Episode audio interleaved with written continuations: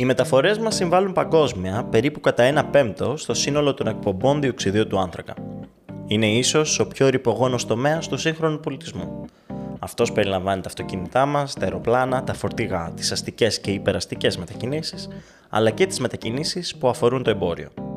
Το πώς σχεδιάζουμε και υλοποιούμε αλλαγές σε αυτό το κρίσιμο τομέα παίζει μεγάλο ρόλο για την ενεργειακή μετάβαση. Αλλά εκτός από αυτό, το μέλλον των αστικών μεταφόρων μπορεί να ανανεώσει και τον τρόπο που βιώνουμε την πόλη μας. Α ξεκινήσουμε από το πιο γνωστό σε όλους μας μέσο, το αμάξι.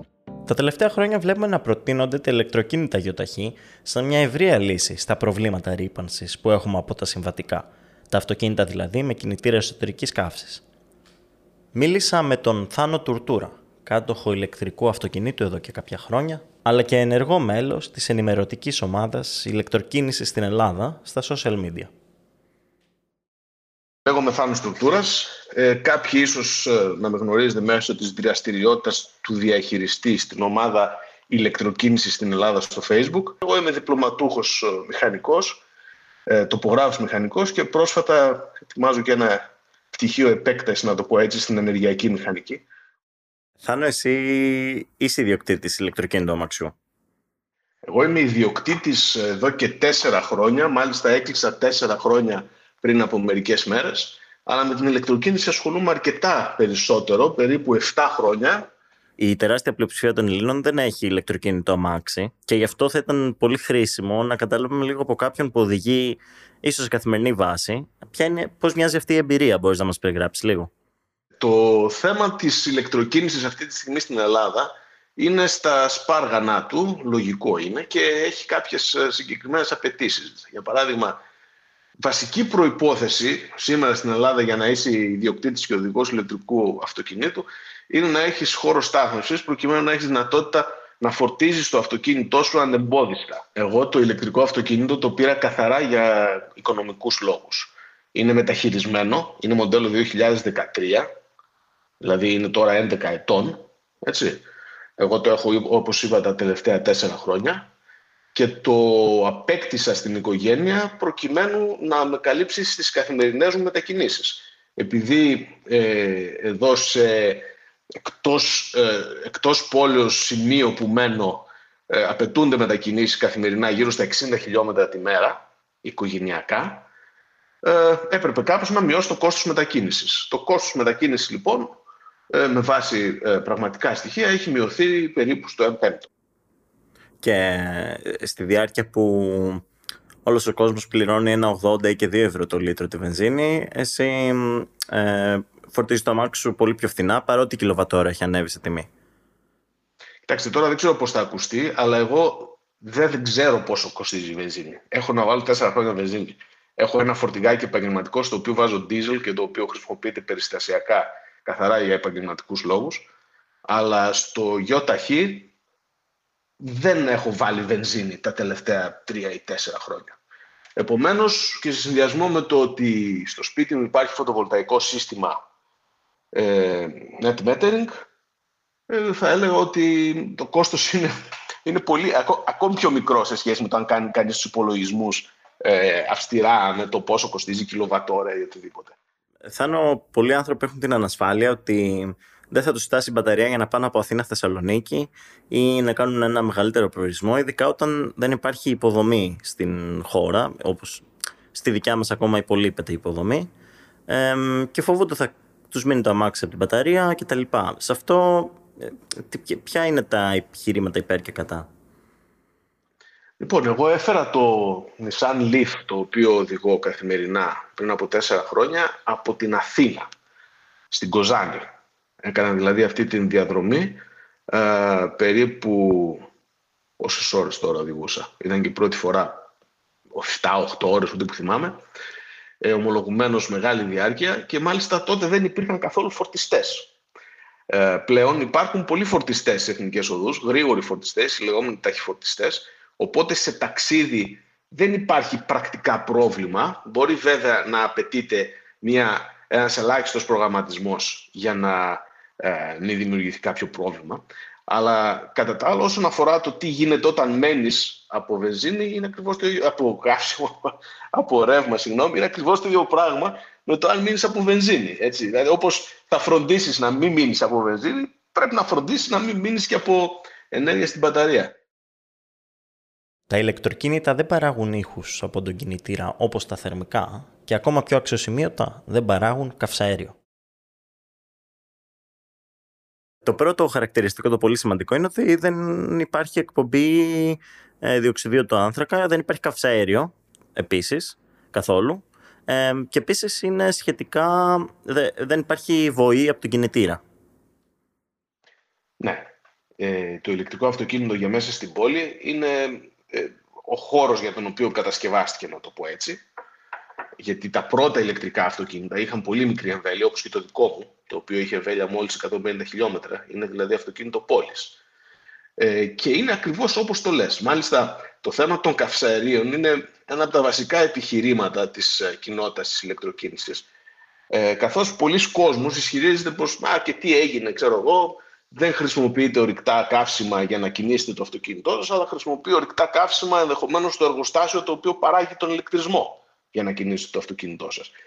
Αυτό και μόνο όμως, από τη στιγμή δηλαδή που η μόλυνση φεύγει από το κέντρο της πόλης και μεταφέρεται στα ορυχεία της ΔΕΗ ή όσο περνάει ο χρόνος δεν, δεν υπάρχει καν μόλυνση καθώς βασίζεται στις ανανεώσιμες πηγές ενέργειας ε, το, το δίκτυο, αυτό και μόνο λοιπόν το ότι φεύγει από το κέντρο της πόλης η μόνηση έπρεπε να είναι αρκετό όσον αφορά αυτό το επιχείρημα.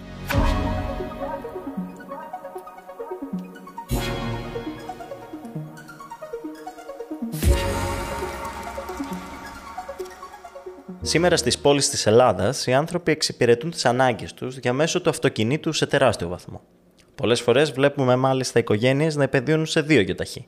Όμως αυτή η νοοτροπία έχει φέρει πολλές παθογένειες στον τρόπο που αντιλαμβανόμαστε τον κοινό χώρο. Έχουμε αναπτύξει μια αυτοκινητοκεντρική κουλτούρα που προκαλεί πολύ βλάβη στην εμπειρία της πόλης. Η διάδοση των ηλεκτρικών γιοταχή μάλλον δεν θα λύσει το πρόβλημα της κυριαρχίας του αυτοκινήτου, αλλά θα το κάνει πιο έντονο. Η συζήτηση που κάνω γύρω από αυτό το ζήτημα με την Παρασκευή Ταράνη είναι διαφωτιστική. Ω αρχιτέκτον πολεοδόμος, η ίδια ασχολείται έμπρακτα με θέματα βιώσιμης αστικής ανάπτυξης στη Θεσσαλονίκη. Είμαι η Παρασκευή Ταράνη, είμαι αρχιτέκτον, πολεοδόμος ε, μηχανικός, δηλαδή ασχολούμαι πάρα πολλά χρόνια με τα θέματα του αστικού σχεδιασμού και της αστικής ανάπτυξης. Παρασκευή, η βιώσιμη αστική κινητικότητα τι είναι; Για μένα που δεν είμαι συγκοινωνιολόγος, αλλά τα βλέπω τα πράγματα λίγο από τη σκοπιά των πόλεων, βιώσιμη κινητικότητα σημαίνει να καταφέρουμε να, να δούμε να αντιμετωπίσουμε και να σχεδιάσουμε τους οδικούς άξονες των πόλεων μας ως κατεξοχήν δημόσιους χώρους. Ε, οι σύγχρονες πόλεις διαμορφώθηκαν με την κληρονομιά του μοντέρνου κινήματος, δηλαδή ενός πολεοδομικού μοντέλου που έβαζε το αυτοκίνητο σε απόλυτη και κυρίαρχη προτεραιότητα και άρα οι ροές, οι, αστικοί, οι οδικοί άξονες ήταν εξεκομμένοι από τις υπόλοιπες χρήσεις της πόλης. Τώρα όμως οι συνθήκες έχουν αλλάξει και έχοντας μάθει από τα λάθη του παρελθόντος, ο σύγχρονος πολεοδομικός σχεδιασμός οφείλει να αντιμετωπίσει αυτούς τους οδικούς άξονες, τους δρόμους δηλαδή των πόλεων, όχι μόνο ως ροές μετακίνησης από το σημείο Α στο σημείο Β, αλλά ως δημόσιους ανοιχτούς χώρους, όπου όλοι συμμετέχουμε, όλες οι κινήσεις συμμετέχουν. Οι πεζοί, τα ποδήλατα, όλες οι κινήσεις όλων των ταχυτήτων. Αυτό αναβαθμίζει την ποιότητα του φυσικού χώρου των πόλεων, αλλά ενδυναμώνει και την κοινωνική ζωή των πόλεων. Υπάρχουν πάρα πολλές μελέτες και πάρα πολλές έρευνες που δείχνουν ότι οι πόλεις που αντιμετώπισαν τους δρόμους έτσι έχουν γίνει πόλεις πολύ πιο φιλικές και πολύ πιο ανθρώπινες. Τι σημαίνει αυτό, τι κατεύθυνση πρέπει να ακολουθήσουμε; Αυτό σημαίνει ότι πρέπει να διαχειριστούμε το ιδιωτικό αυτοκίνητο ε, μέσα στα κέντρα των πόλεων, ε, αλλά με κάποιους περιορισμούς, με πιο χαμηλές ταχύτητες, έτσι ώστε να μπορεί να συνεπάρξει, για παράδειγμα, και με έναν ποδηλατόδρομο, ε, να μπορεί να συνεπάρξει με ένα πεζόδρομο όπου οι πεζοί θα μπορούν να, μετα... να κινούνται και να μην έχουν την όχληση, τη μεγάλη όχληση από την... κυρίως από το, από το θόρυβο. Ε, πάρα πολλές πόλεις έχουν ε, φτιάξει αυτές τις αποτρεπτικές πολιτικές για το αυτοκίνητο, για το ιδιωτικό αυτοκίνητο, κυρίως μέσα στα κέντρα των πόλεων. Ε, είτε το έχουν αποτρέψει τελείως, είτε του έχουν χαμηλώσει τις ταχύτητες. Ε, για παράδειγμα, μία πολύ καλή πρακτική που θυμάμαι τώρα είναι ε, από τις Βρυξέλλες, που εφαρμόσαν εκτεταμένα την, το μέτρο που το ονόμασαν Tempo 30. Ε, δηλαδή, ε, ορίσανε στο αυτοκίνητο ότι θα κινείται με 30, με 30 χιλιόμετρα την ώρα. Άλλωστε και στην Αθήνα υπάρχει ένα μέτρο που είναι γνωστό σε όλους μας, ε, ο δακτύλιος, ο οποίος όμως τελικά δεν φαίνεται να κάνει πολλά, γιατί ακόμα και σήμερα το κέντρο της Αθήνας, ειδικά σε ώρες εχμής, είναι πάρα πολύ ε, έχει πάρα πολλά αμάξια, σε βαθμό που αναρωτιέται κανείς πού βρέθηκαν όλα αυτά. Ε, ε, επομένως, αν το πάμε να το συγκεκριμενοποιήσουμε στις ελληνικές πόλεις, στις δικές μας, στις, ε, τουλάχιστον τις μεγάλες, ε, ποιες ήταν οι πρώτες ας πούμε τομές που θα κάναμε, ποιες θα ήταν οι πρώτες ε, παρεμβάσεις που θα κάναμε; Για μένα αυτές οι εναλλακτικές πολιτικές για, το, για να κάνουμε τις πόλεις μας πιο ανθρώπινοι, δεν θα έλεγα μόνο για τα θέματα της κινητικότητας, θα έπρεπε να κάνουν ταυτόχρονα δύο πράγματα.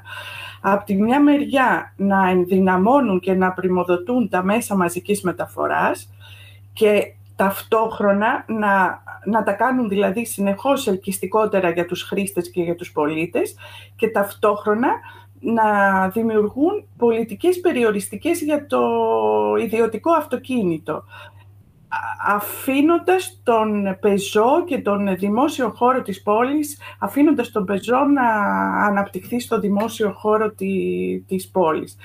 Ε, ένα τέτοιο σπουδαίο παράδειγμα είναι τα, τα λεγόμενα super blocks της ε, Βαρκελόνης.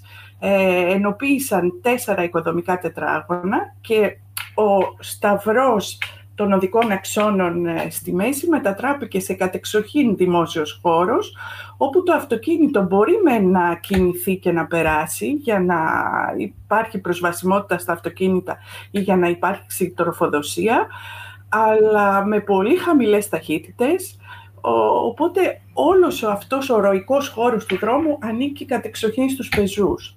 Πλέον είναι έτσι όπως το περιγράφεις, είναι ότι περισσότερο πρέπει να προσέχουν τα αυτοκίνητα για τους πεζούς παρά οι πεζοί για τα αυτοκίνητα. Ακριβώς, ακριβώς. Ε, τα αυτοκίνητα περνάνε με πάρα πολύ χαμηλές ταχύτητες και είναι τελευταίας προτεραιότητας. Η πρώτη προτεραιότητα είναι οι πεζοί, είναι οι ποδηλάτες, είναι πιθανά τα οχήματα της μικροκινητικότητας και στη συνέχεια τα, τα γιόταχη τετράτροχα τα τελευταία χρόνια έχει γίνει, ας το πούμε της μόδας, να μιλάμε πολύ για ηλεκτροκίνηση και ηλεκτροκίνητα γιόταχη. Αυτά μπορούν να δώσουν μια λύση σε προβλήματα κινητικότητας και βιωσιμότητας.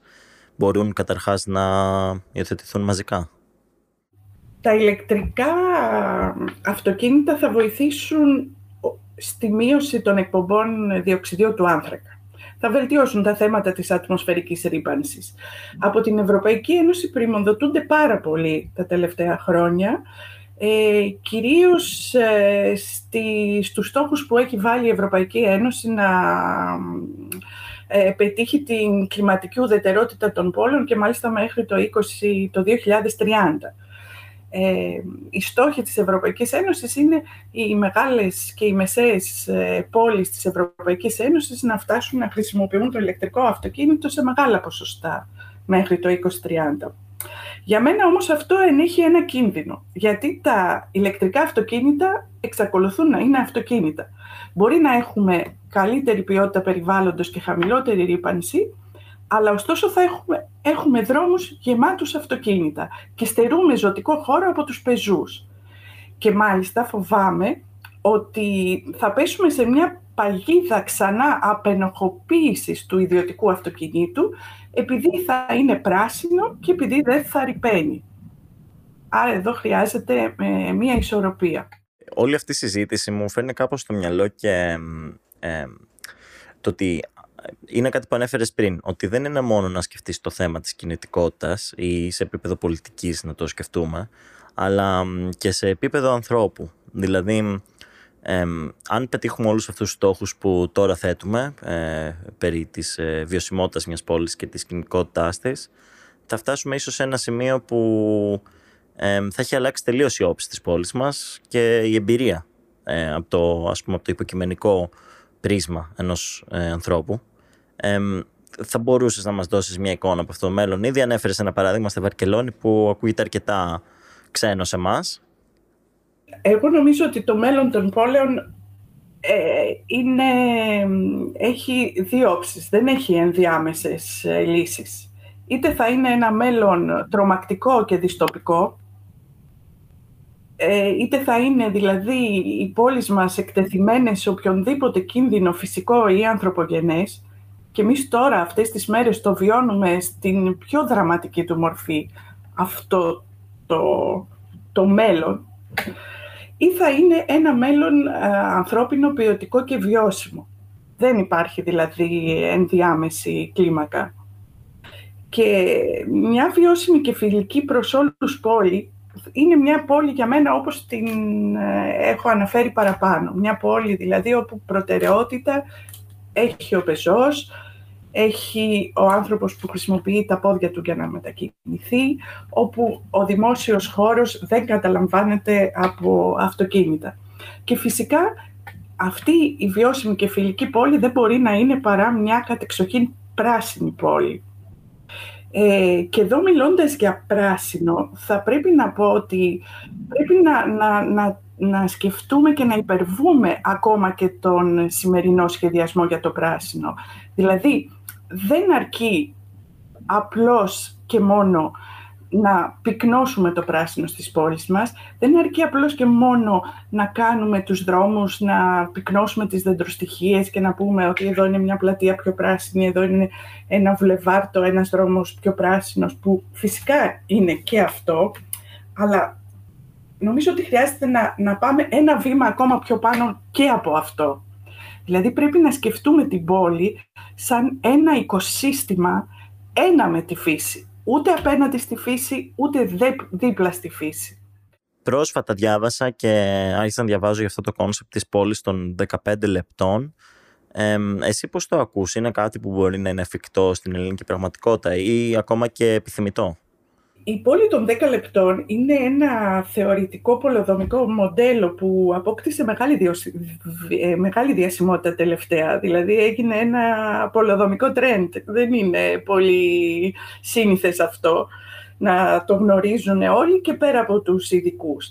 Μιλάει για μια πόλη συνεκτική όπου ο πεζός ή ο ποδηλάτης μπορεί να φτάσει στις βασικές λειτουργίες της πόλης δηλαδή σε ένα, στο εμπόριο να ψωνίσει κάτι, να πάει σε μια υπηρεσία, να πάει σε ένα πάρκο, μέσα σε 15 λεπτά. Θα πρέπει εδώ να, να πω την άποψή μου ότι η ελληνική πόλη δεν το έχει αυτό ανάγκη. Ούτε ακόμα η Αθήνα που είναι μεγαλούπολη. Η ελληνική πόλη ήταν ανέκαθεν μια πόλη συμπαγής όπου πραγματικά τα μικροκαταστήματα στα ισόγεια των κτηρίων, ε, η ζωντανή της δρόμη, όπου κυκλοφορούσαν ε, πάντα οι πεζοί. Ε, στην ελληνική πόλη, θεωρώ ότι η ελληνική πόλη έχουμε αυτή τη συνεκτικότητα. Ο πεζός μπορεί να φτάσει πραγματικά στις εξυπηρετήσεις ακόμα και σε πέντε λεπτά. Ε, το μοντέλο αυτό αναφέρεται στις μη συμπαγείς βορειοευρωπαϊκές κυρίως πόλεις, όπου πραγματικά ο πεζός μπορούσε, θα έπρεπε να χρειαζόταν να διασχίσει μεγάλες αποστάσεις, νεκρές από κάθε λειτουργία και χρήση και τεράστιες και μεγάλες λεωφόρους για να φτάσει να εξυπηρετηθεί. Οι ελληνικές λοιπόν πόλεις είναι πόλεις των 15 λεπτών, θεωρώ. Άρα έχουμε ένα, ένα προβάθισμα σε αυτό. Ε, και σε αυτό, ξέρεις, ε, οφείλεται στην ε, μικροϊδιοκτησία της γης. Κάθε δρόμος στα ισόγεια, του, των ε, στα ισόγεια των κτηρίων έχει καταστήματα και αυτό δημιούργησε ζωντάνιες τους δρόμους. Το μέλλον των μεταφορών λοιπόν μπορεί στην πραγματικότητα να βρίσκεται εντελώς μακριά από το αυτοκίνητο. Έχει ενδιαφέρον αυτή η σκέψη, ποιος ξέρει. Μπορεί το αυτοκίνητο τελικά να αποτελέσει μια γρήγορη υποσημείωση στη μεγάλη ιστορία του ανθρώπου και την προσπάθειά του να δημιουργήσει ταχύτητα και πύκνωση στους χώρους που κατοικεί. Ήδη σε πόλεις της Ευρώπης όπως το Άμστερνταμ και η Κοπεχάγη, το αυτοκίνητο παίζει σημαντικά μικρότερο ρόλο στην καθημερινότητα των κατοίκων. Το μυστικό της επιτυχίας των πόλεων αυτών είναι το ποδήλατο. Γνώστης των θεμάτων της μικροκινητικότητας, ο Αδάμ Μαρκάκης μου μιλάει για τη δική του οπτική πάνω στην πόλη. Ίδρυσε την Κινέο, μια εταιρεία leasing ηλεκτρικών ποδηλάτων το 2021 και μέσα από το newsletter του Πάρε πίσω την πόλη, προσπαθεί να αναπτύξει καινούργια γνώση και συνείδηση για το μέλλον των μεταφορών μας εντός της πόλης. Είμαι ο Αδάμ Μαρκάκης. Είμαι ιδρυτής της Κινέο και πρόσφατα είμαι και συνειδητής μιας ε, προσπάθειας της κοινωνίας των πολιτών ε, που ονομάζεται «Πάρε πίσω την πόλη» ε, με σκοπό να, να βελτιώσει λίγο τη, τη ζωή μας στις, στις πόλεις μας. Γρήγορα μπαίνουμε στη συζήτηση γύρω από τα σημαντικότερα εμπόδια που συναντά το ποδήλατο στις ελληνικές πόλεις. Το βασικότερο πρόβλημα στο κέντρο της Αθήνας και της Θεσσαλονίκης, θα πάρουμε τις δύο μεγαλύτερες μας πόλεις, είναι η πολυκατοικία. Ε, είναι πολυκατοικία από ποια άποψη; Από την άποψη ότι οι πολυκατοικίες μας έχουν στηθεί ε, με πολύ μικρά ασανσέρ, γιατί είναι μικρά συνήθως διαμερίσματα και δεν χρειάζονται μεγαλύτερα. Δηλαδή, ασανσέρ δύο άντε τριών ατόμων. Συνήθως έχουν και 5-6 καλάκια στην είσοδο, έτσι για κάποιο λόγο να μην μπορεί να μπει κάποιος με, με ένα περικό αμαξίδιο. Ε, και όλο αυτό δημιουργεί μια συνθήκη στο στην, με, στην οποία για να έχεις ένα ποδήλατο ή ένα πατίνι, ε, ειδικά όταν μιλάμε για ηλεκτρικά, μιλάμε για οχήματα στην καλύτερη 15 κιλά, στη χειρότερη 25, 28, 30, ε, και να πρέπει κάπου να τα αποθηκεύσεις το βράδυ. Αυτό είναι μπλόκερ για πάρα μα πάρα μα πάρα πολύ κόσμο. Ε, αν είσαι στον πρώτο όροφο, μπορεί και να το κάνεις, επειδή σου δίνει πάρα πολλά άλλα ε, πλεονεκτήματα. Αν στον τρίτο όροφο πρέπει να είσαι τρομερά ε, αποφασισμένος, αποφασισμένη για να το κάνεις σε καθημερινή βάση. Και οι περισσότεροι από εμάς, το 60% plus, ε, ζούμε σε τέτοιου είδους διαμερίσματα. Ε, άρα, απευθείας ένα 40-50% του πληθυσμού που ζουν σε πολυκατοικίε που δεν έχουν μεγάλο σανσέρ και που είναι και πάνω από τον πρώτο όροφο, είναι σχεδόν αποκλεισμένοι ή τέλος πάντων γίνεται πάρα πολύ δύσκολη ε, η καθημερινότητα με αυτά τα, με αυτά τα οχήματα. Ε, αυτό είναι το μεγαλύτερο πρόβλημα ε, για, για εμένα και είναι και ένα πρόβλημα που δεν συζητιέται αρκετά. Ε, και είναι και το πιο εύκολο πρόβλημα να λύσουμε από πολλές απόψεις, αρκεί να το συνειδητοποιήσουμε για να το λύσουμε και να προσφέρουμε ασφαλείς θέσεις στάθμευσης στο δρόμο. Έτσι όπως κάνουν πάρα πολλές άλλες ε, πόλεις του κόσμου που δεν αναγκάζουν ε, τον κόσμο να αποθηκεύει τα ποδήλατα μέσα στο σπίτι του. Ε, αυτό είναι το ένα πρόβλημα. Το δεύτερο πρόβλημα φυσικά είναι οι υποδομές. Ε, ε, οι υποδομές που έχουμε αυτή, αυτή τη στιγμή, οι ανύπαρκτες υποδομές, δεν έχουμε υποδομές. 2,5 χιλιόμετρα ποδηλατοδρόμο έχουμε στην, στην Αθήνα. Ε, και στη Θεσσαλονίκη πάλι κάποια ασύνδετα κομμάτια, ακόμη πιο μικρά.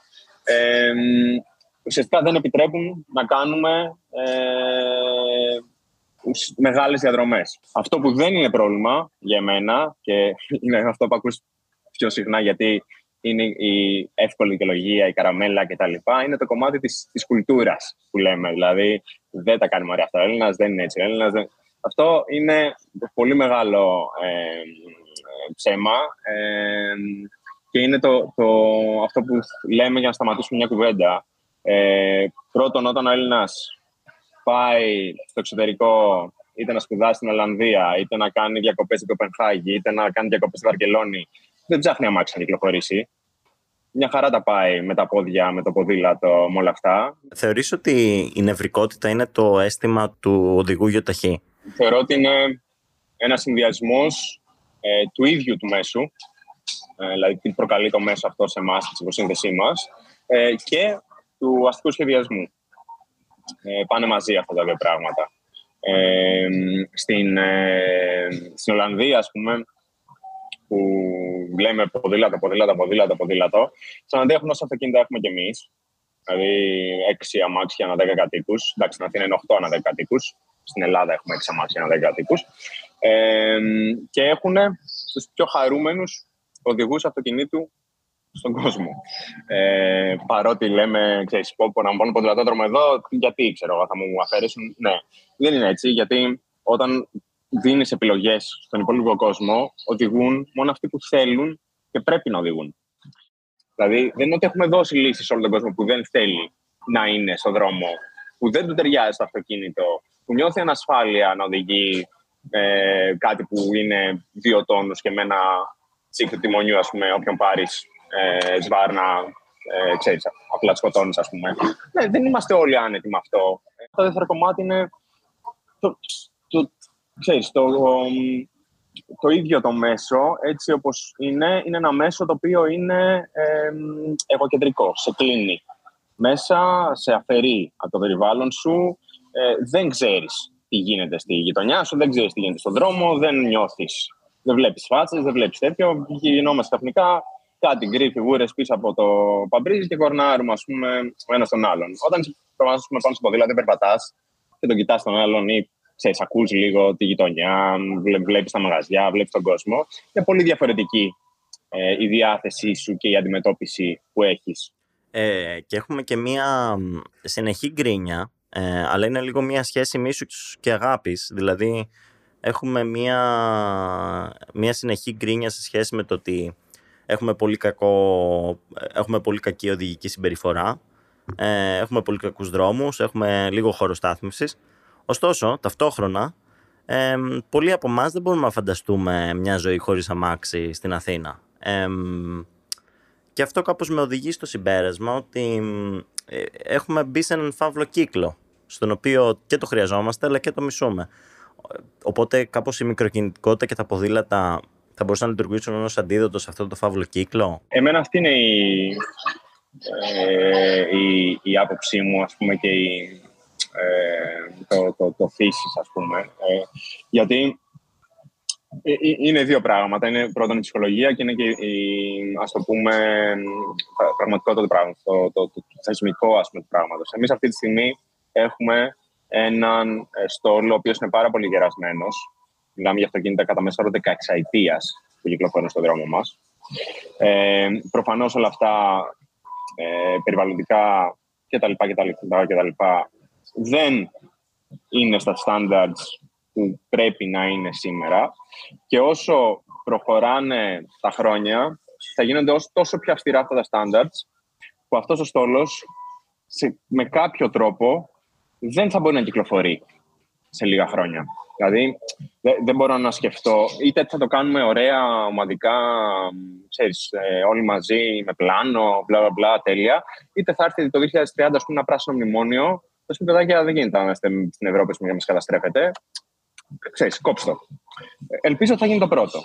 Αλλά με τον ένα άλλο τρόπο, αυτός ο στόλος που είναι σήμερα στον δρόμο, κατά 95% δεν θα υπάρχει. Δεν θα μπορεί να κυκλοφορήσει σε λίγα χρόνια. Άρα δημιουργείται ένα κενό ε, στο πώς μπορεί να, είναι, να μοιάζει ο νέος στόλος που θα είναι στους δρόμους μας. Στο μυαλό της, της κυβέρνησης αυτή τη στιγμή το μόνο που σκέφτονται είναι ένα προς ένα ανταλλαγή του αυτοκινήτου με ηλεκτρικό αυτοκίνητο ε, το οποίο προφανώς δεν λύνει τίποτα από όλα τα υπόλοιπα προβλήματα του αυτοκινήτου αλλά ταυτόχρονα δεν είναι και πρακτικό για πάρα πολλούς λόγους.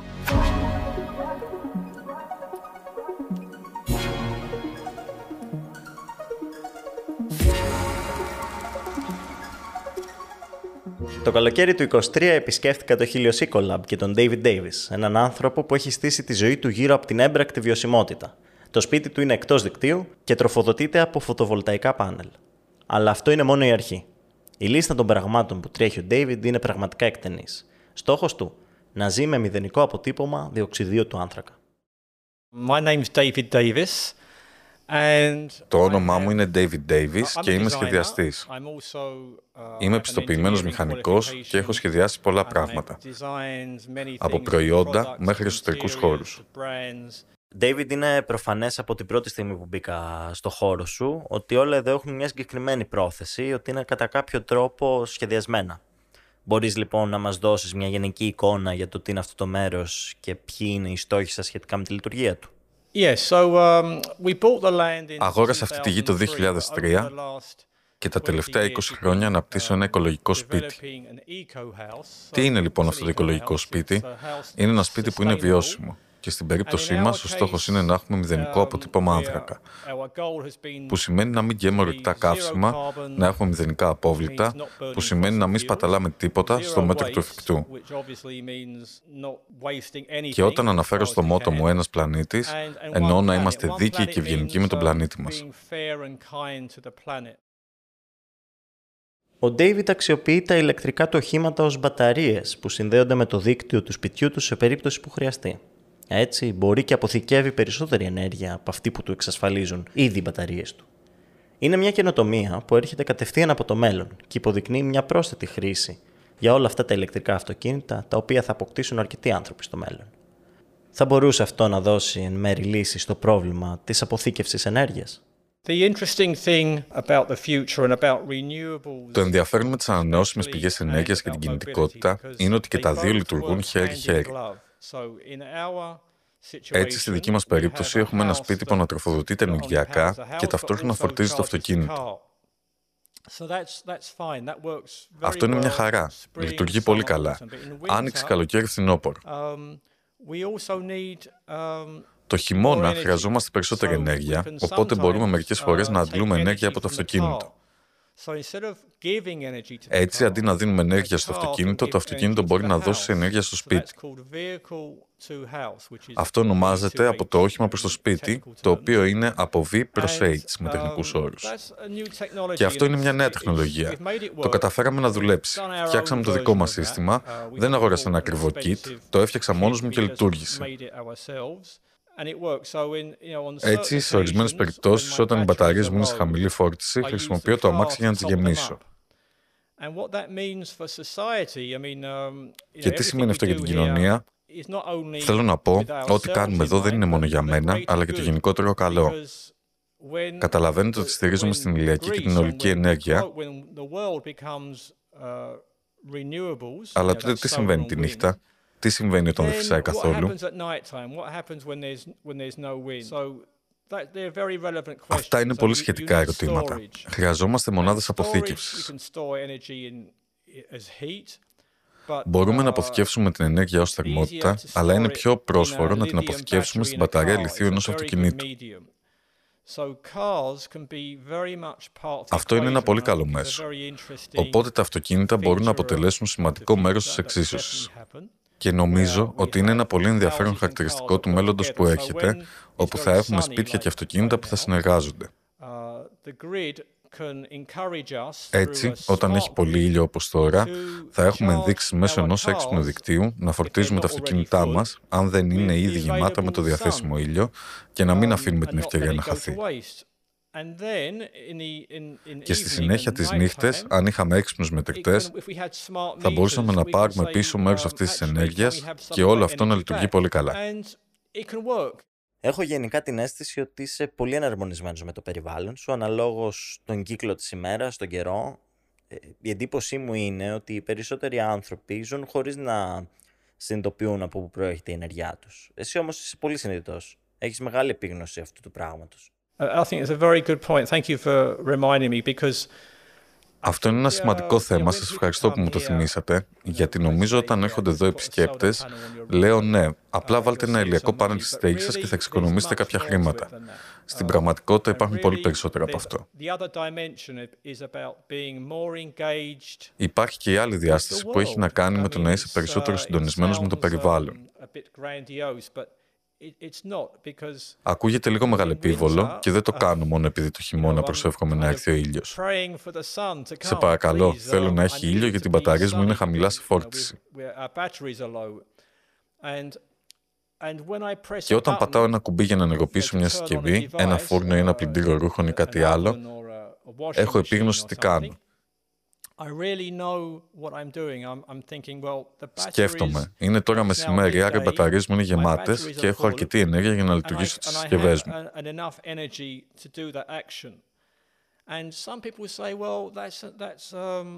Μερικοί νιώθουν δυσφορία όταν δεν μπορούν να λειτουργήσουν τις οικιακές συσκευές ανά πάση στιγμή. Εγώ όμως πιστεύω ότι είναι θετικό αυτό γιατί ασχολούμαι περισσότερο με τον κόσμο γύρω μου. Και νομίζω ότι αν υπήρχε μία κριτική για τη σύγχρονη ζωή, είναι ότι δεν ασχολούμαστε. Απλά ζούμε σε αυτόν τον ονειρικό κόσμο, όπου νομίζουμε ότι απλά θα πατάμε εσά ή ένα κουμπί για το κλιματιστικό, οποιαδήποτε στιγμή της ημέρας. Και αυτό δεν είναι βιώσιμο στην τελική. Επειδή πρέπει να συνειδητοποιήσουμε ότι υπάρχει ένα καλώδιο πάνω σε αυτή τη συσκευή που καταλήγει σε ένα σταθμό παραγωγής ενέργειας που καίει άνθρακα. Και όλο αυτό συμβαίνει τώρα που μιλάμε.